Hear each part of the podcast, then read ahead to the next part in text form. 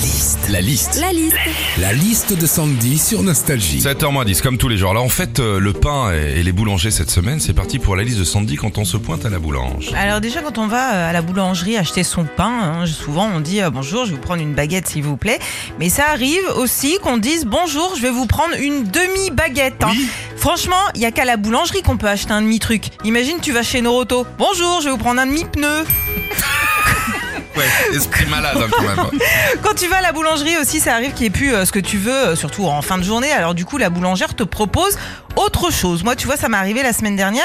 J'ai dit bonjour, je voudrais prendre une baguette, s'il vous plaît. Et là, la boulangère me dit ah désolé, euh, j'ai plus que du pain aux cranberries. Et je l'ai regardé et là, il y a ça qui a résonné dans ma tête. Avec cranberries. Bah oui Et là, je me suis dit, ah ouais, donc les gars ont lâché la musique pour se lancer dans la miche. hein. Enfin, quand on va à la boulangerie, il y a toujours un gars aussi devant nous qui met 1000 ans à choisir ce qu'il veut. Genre le gars, tu sais, à midi, qui est en pause déj et qui vient acheter un sandwich.